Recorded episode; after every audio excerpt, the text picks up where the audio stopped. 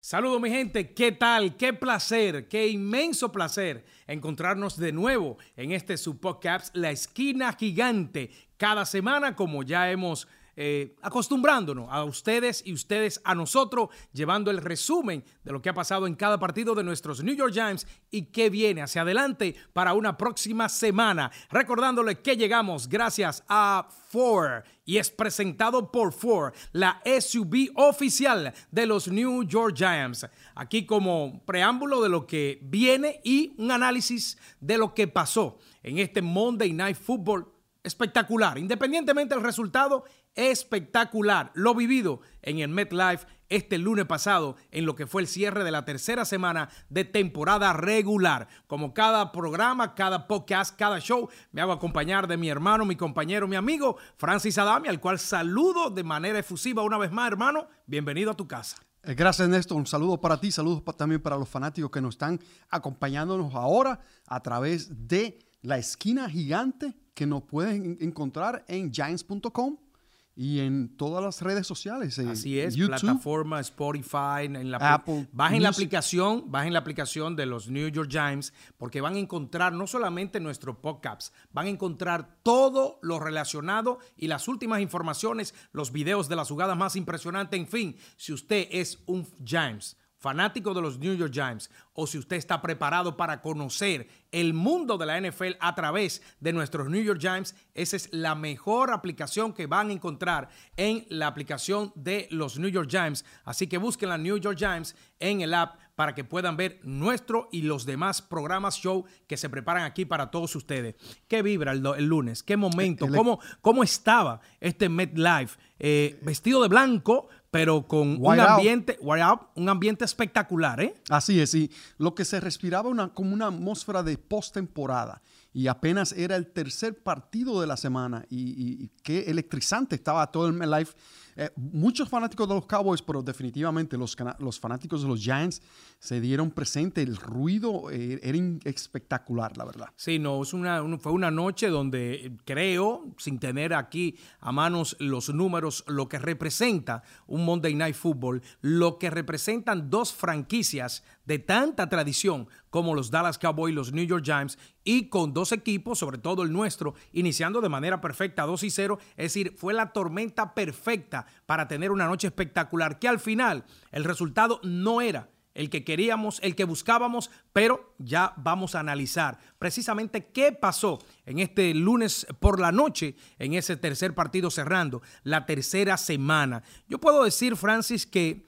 Eh, de manera general, luego que vayamos rápidamente así a analizar algunos puntos, eh, volvemos otra vez a sentir eh, por lo pronto y rápido una falla en nuestra línea ofensiva. Es decir, cinco saqueos a Daniel Jones quizás no le permitieron a Daniel Jones tener un mejor espacio abierto para encontrar parte de sus armas hacia adelante del terreno de juego, sobre todo en el juego aéreo que todavía no podemos tener. De hecho, somos 30 en la liga en pases eh, por yarda, en yardas es recibida, y yo creo que eso hay que mejorarlo. Pero si tú siempre, y te, me recuerdo mucho en ti, cuando me dice, cuando eh, pues comenta en nuestros partidos la misma razón de por qué a veces un mariscal que tiene talento no puede desarrollar el juego de cuál estamos esperando y es que una línea ofensiva está colapsando tan rápido como en dos segundos. Así es, Néstor. Fíjate que eh, el, juego se gana en la línea de golpeo.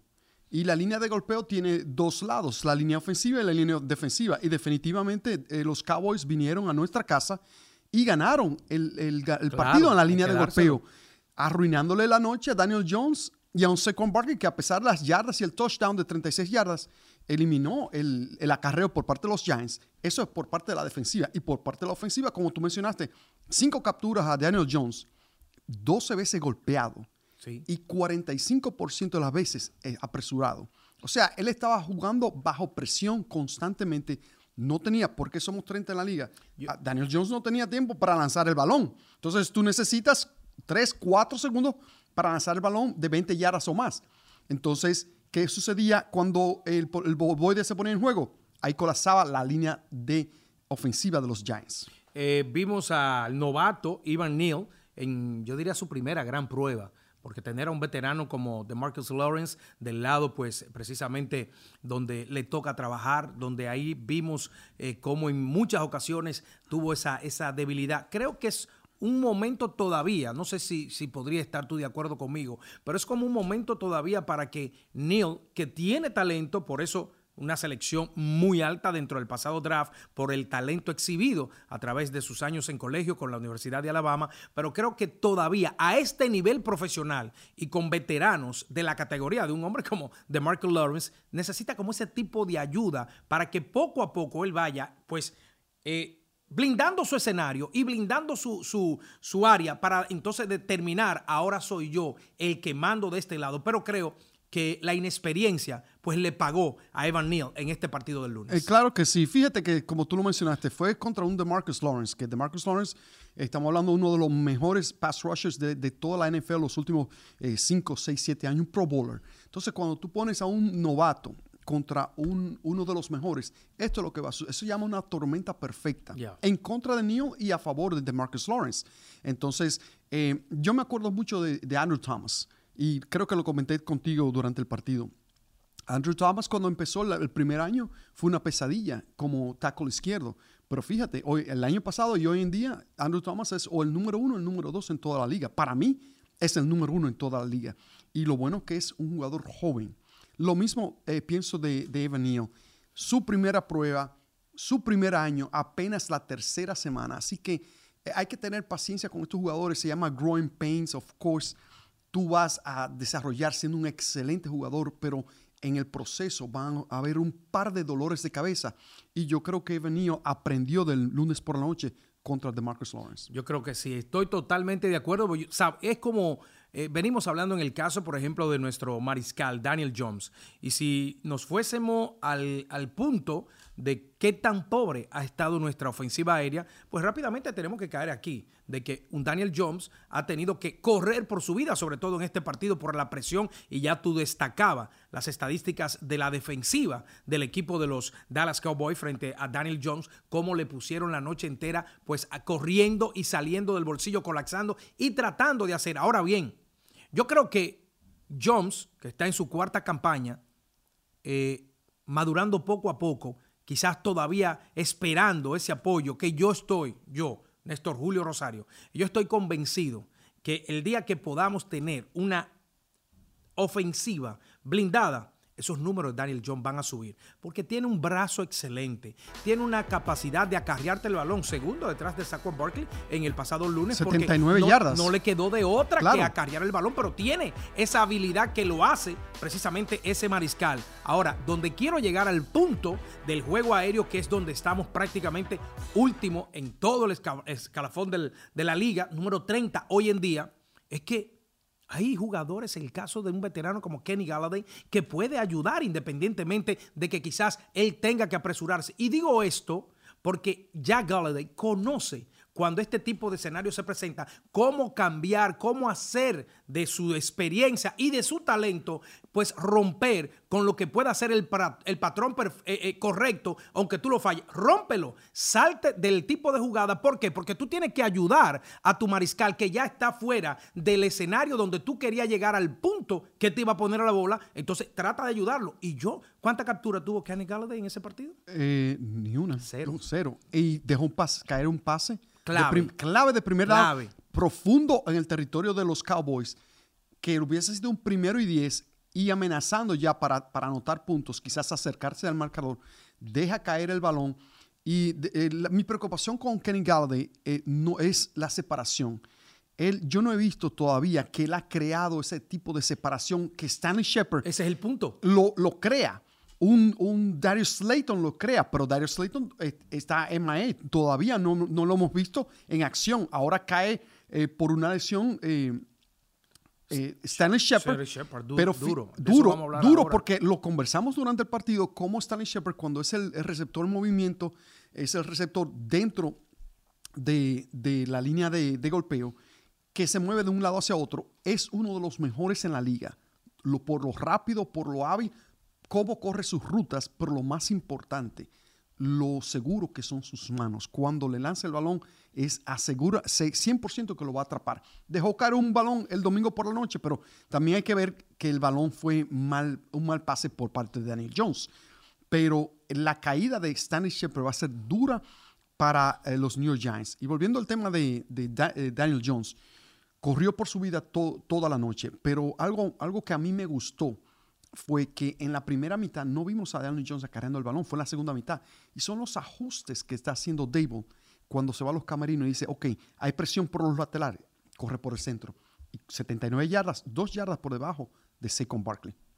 Mira, eh, no sé si, si no te vaya a gustar esto, pero como que me sacaste el cuerpo con Kenny Galladay, porque creo, creo que hoy, y te lo digo, claro, en forma de broma, pero hoy en día, y quiero pues, para decir, cerrar este punto, antes, y es que te hablo por la necesidad eh, urgente que tenemos de elevar nuestra ofensiva. Daniel yo no he podido completar 200 yardas.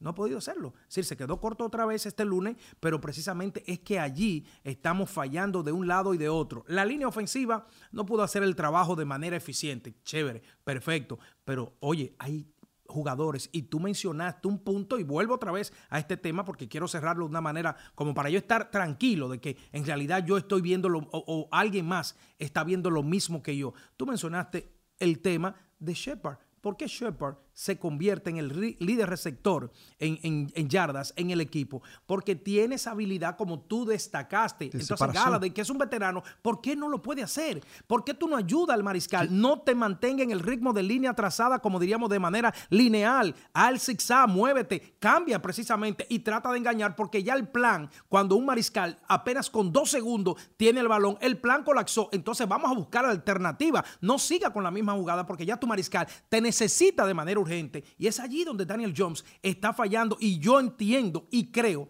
que este hombre ahora más que nunca tiene que elevar el juego al profesional, al, a la gente libre que se trajo aquí con la categoría que él venía en su carrera profesional. Y no es que estoy cargando todo el dado a Kenny Galladay, pero sí estoy buscando opciones que nos ayuden a elevar nuestra ofensiva, compañero Francis. Así es, Néstor. Y fíjate que eh, Kenny Galladay fue eh, exitoso en, en Detroit. En Detroit pero tenía un Matthew Stafford agresivo y Daniel Jones no tiene la agresividad que tiene Matthew Stafford. Entonces, eh, eh, quizás Kenny Galladay eh, y, voy a, Veo, que lo está defendiendo. Veo que lo está defendiendo. No, no, no. Yo estoy, yo estoy con el mismo tema tuyo. Que yo pienso que quizás Kenny Galladay se, tuvo el beneficio de tener un Matthew Stafford, un jugador agresivo. Ahí sí, cierto. Que, que el, el, juego de los, de los Lions, de los Detroit Lions, era lanzar el balón, no de los Giants.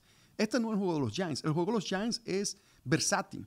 Es Saquon Barkley. Saquon Barkley es la estrella de los New York Giants. Y tú lo has visto cómo ha jugado los primeros tres partidos. Cuando él juega bien, los Giants ganan. Entonces, no es un Daniel Jones. Entonces, yo pienso que esa es el, el donde está el disconnect entre Kenny Galladay y Daniel Jones. También hay que destacar que eh, Daniel Jones no jugó por 11 partidos la temporada pasada. No hay esa química que tiene un Daniel Jones y un Darius Slayton un Daniel Jones y un Stanley Shepard. Pero lo que sí me está gustando es la química de Daniel Jones y Bellinger. Esa química sí me está gustando, que me gustaría que los coaches utilizaran ese tight end, que a, ti te fascina las jugadas de los tight ends. me encantan las sí, jugadas de los tight ends. Eso es un mismatch a favor del tight end. Del tight end. Entonces, vamos a usarlo más. Pero yo pienso también que por la debilidad de la línea ofensiva, Bellinger está más atrapado en bloquear y proteger a Daniel Jones que atraparle un balón. Vimos un partido donde por primera vez un equipo no corre bien el balón. Pollard, Elliott, y siempre te he dicho, Pollard para James ha sido una piedra en el zapato en los últimos partidos. Y este lunes no fue la excepción. Fue el líder en acarreo en todo el juego. Y definitivamente de que eh, la ausencia de, Leonard Williams se hizo sentir. Pero tú me podrías decir, alguien me podría decir, sí, pero trajimos dos piezas clave que, van que trabajan precisamente para eh, ser parte importante de ayuda a esa línea ofensiva, pero también como son ellos para ir detrás y reforzar la secundaria, que son los linieros, y en el caso del novato Kevin Thibodeau y a, a Julari, que regresaron. Yo creo que primero la ausencia de Leonard Williams, esto va a ser letal. Esto va a ser duro y no voy a esconder nada, amigos fanáticos. Esto va a ser duro, al menos que eh, esa figura que emerja, que aparezca y se convierta en ese nuevo gladiador, ese nuevo, eh, eh, como llamamos, ese, ese celoso dueño de un territorio que nadie le puede invadir ni siquiera con una uña, eh, sería excelente, pero ya al talento probado de Leonard Williams, creo que rápidamente lo sentimos este pasado lunes. En el caso de los recién ingresados, yo le doy el beneficio al tiempo. Es decir, vienen de no jugar en los últimos, en, lo que fueron los últimos partidos de la pretemporada, pero tampoco en los primeros dos encuentros de esta temporada. Y el temor todavía recurrente viniendo, viniendo de una elección quizás lo limita mentalmente a tener la agresividad que ellos van a tener. Yo creo que ese juego se va a elevar el próximo domingo en estas dos nuevas eh, eh, adiciones que tú la, anunciabas con mucho énfasis y yo de acuerdo contigo por lo que representan talentosamente, pero no hay duda de que sentimos eh, el, de manera directa la ausencia de Leonard Williams cuando sobre todo en el ataque terrestre Dallas no, nos dominó el juego. Claro, 176 yardas acarreadas, 105 por Pollard y eso es, como tú lo dijiste, la ausencia de Leonard Williams se hizo presente inmediatamente, porque él y Dexter Lawrence, estos dos jugadores en el centro, detienen el acarreo. Por supuesto, tú tienes un Tibiro y tienes un Ujulari, pero ellos están en los laterales, en ambos extremos, Tibiro en la derecha de la defensiva y Oyulari en la izquierda, pero en el centro, ahí es donde hubo el problema, donde no hubo un jugador, aparte de Dexter Lawrence, tú necesitas cinco linieros. Entonces, Dexter Lawrence, bueno, el esquema de los Giants son 3-4, tres linieros y cuatro apoyadores. Pero de esos tres linieros, Dexter Lawrence y Lano Williams eran los principales pilares para detener el acarreo. Se va uno, imagínate, tú ya ya a un 50%, diría yo. Y eso fue lo que pasó el, lunes por la noche. Y que te hago el caso específico del acarreo, porque las estadísticas representan el juego más pobre frente al acarreo. Pero otra parte que vimos en esa ausencia de Rush. Cooper Rush jugó sentado en un sillón con una taza de café. Sí, pero eso hay que darle crédito a la línea ofensiva. Y acuérdate que como empezamos el, el show, eh, Dallas ganó en la batalla en la, en la línea de golpeo, en ambos lados. Estoy de acuerdo y no le voy a quitar el crédito a Dallas y te hago rápido así este breve aparte en tu comentario. No le voy a quitar el crédito a Dallas. Lo que te quiero dejar dicho es que Fíjate cómo en cada partido alguien inicia y Leonard Williams tiene alto porcentaje de iniciar ese ataque a la presión de un mariscal. Cuando tú tienes un jugador como Williams, que tú tienes que doblarlo porque ya el mariscal contrario siente la respiración, entonces se aprovechan, aparece un safety, aparece un, un Crowder, un liniero y llegan y golpean al mariscal. Y es allí donde él no sintió ese tipo de presión por parte de nosotros. Creo, que solamente tuvo presión una sola vez y fue eh, ya en el cuarto periodo. Acuérdate, que faltaron cinco minutos en el tercer periodo para terminar. Y fue una penetración por el centro, si mal no recuerdo. Eh, bueno, estamos ganando por siete puntos, en el, casi llegando al cuarto periodo. Faltaban cinco minutos para... Entonces, los Dallas Cowboys en ese periodo de cinco minutos eh, para culminar el tercero y el cuarto periodo anotaron 17 puntos, solo permitiendo 3 puntos para los Giants.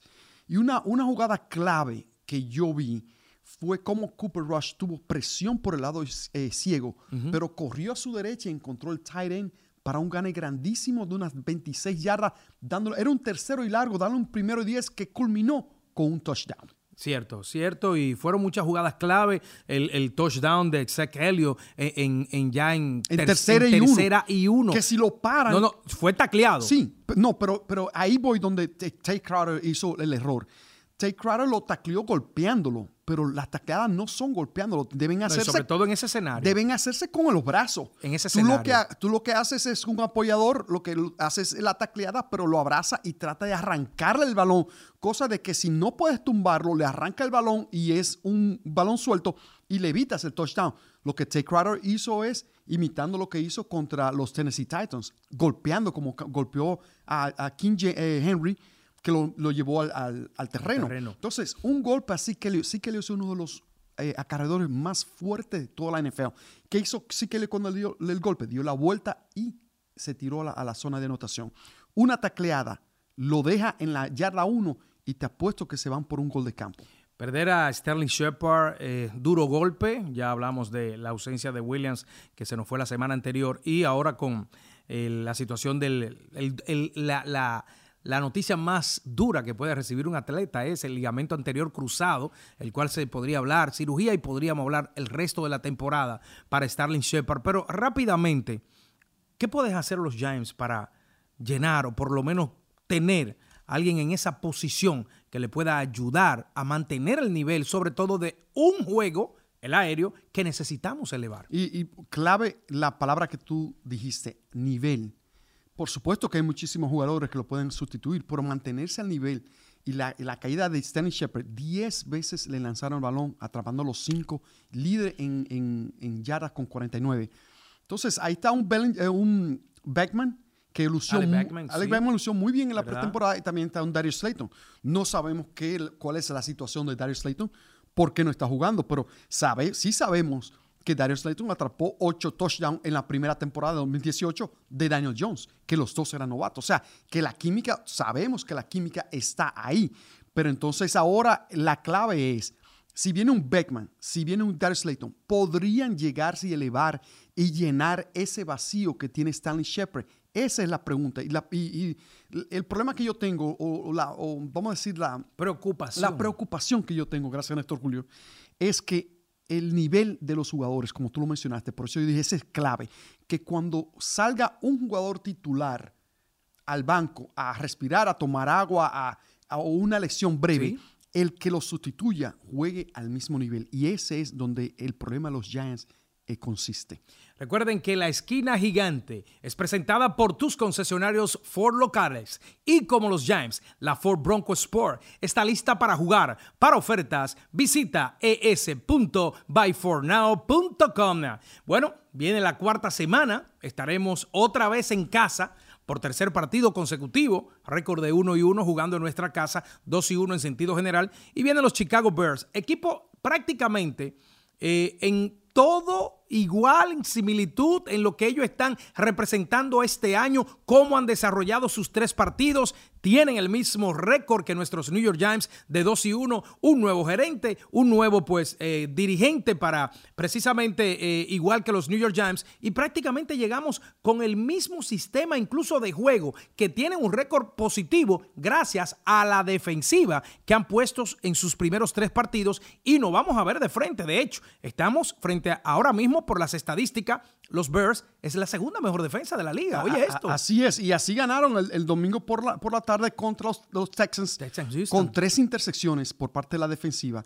Eh, también eh, el acarreo, es ahí donde se enfoca los Bears. como tú dijiste, en la defensiva y también acarreando efectivamente el balón. Fíjate que Herbert en 20 acarreos, 157 yardas, dos touchdowns. O sea, los Giants lo que tienen que hacer, fácil, detienes a Herbert y obligar a Justin Fields a lanzar el balón, que cero touchdown el domingo pasado, dos intersecciones. Un jugador de segundo año, seleccionado el año pasado, número 12 eh, en, la, en el draft. Entonces, lo que tienen que hacer los Giants es obligar a Justin Fields a lanzar el balón. Pero cuidado, también te puede acarrear el balón efectivamente. Esto es lo que estamos viendo en, el 2022 o últimamente los mariscales que vienen de college a, pesar de, lanzar el balón, también tiene que acarrearlo.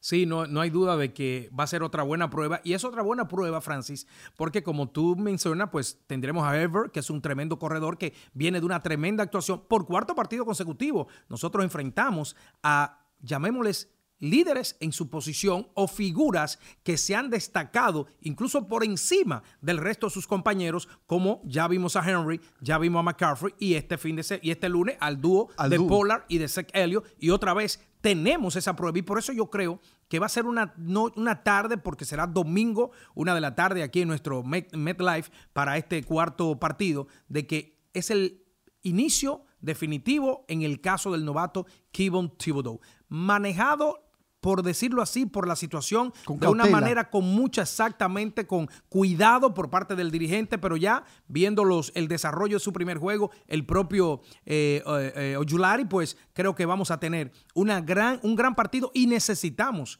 que esos dos hombres ya comiencen y tomen el vuelo definitivo para que esta defensiva sea mucho más, porque creo que ese es otro partido que está señalado para que la defensiva determine el rumbo de la victoria. Hoy los Giants están saliendo favoritos para este partido con tres puntos y medio. Así es, y fíjate que el partido contra los Cowboys, eh, eh, en las predicciones tuyas y mías, yo lo, tenía, eh, los score por la defensiva de, de los Giants, que está muy buena con la ausencia, los dos primeros partidos de Oyulari y Tibero, como tú mencionaste, pero también la defensiva de los Cowboys, que, eh, eh, oye, abrumadora.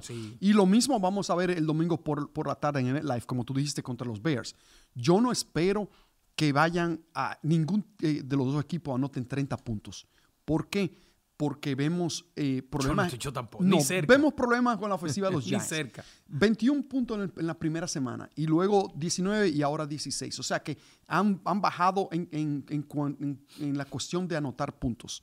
Entonces yo, yo quisiera ver los Giants anotando 23 puntos en este partido y mucho es, como tú lo mencionaste, contra una de las mejores defensivas en la NFL de los Chicago Bears. Vamos a ver a Daniel Jones, precisamente cómo podrá y su línea ofensiva mantener por lo menos la presencia, que es lo que yo he estado pidiendo y te lo he comentado tantas veces. Yo entiendo que Daniel Jones, en el término eh, mentalmente hablando, por decirlo así, en, mucha- en muchas ocasiones falla la decisión, porque esto no es un- una mesa de ajedrez, de que yo me voy a sentar y tengo todo el tiempo para Un pensar. segundo para Esto pensar. es un segundo a una decisión. Y a muchas veces creo que es allí donde él falla en esa eh, rapidez mental para determinar la jugada, porque sigo creyendo que te- tiene talento, pero vamos a ver esta otra vez el mismo escenario, otra defensiva arrolladora como han enseñado sus primeros tres partidos y ver qué tanto vamos a elevar la presencia en nuestra línea de golpeo ofensivamente hablando para que este hombre tenga más oportunidades,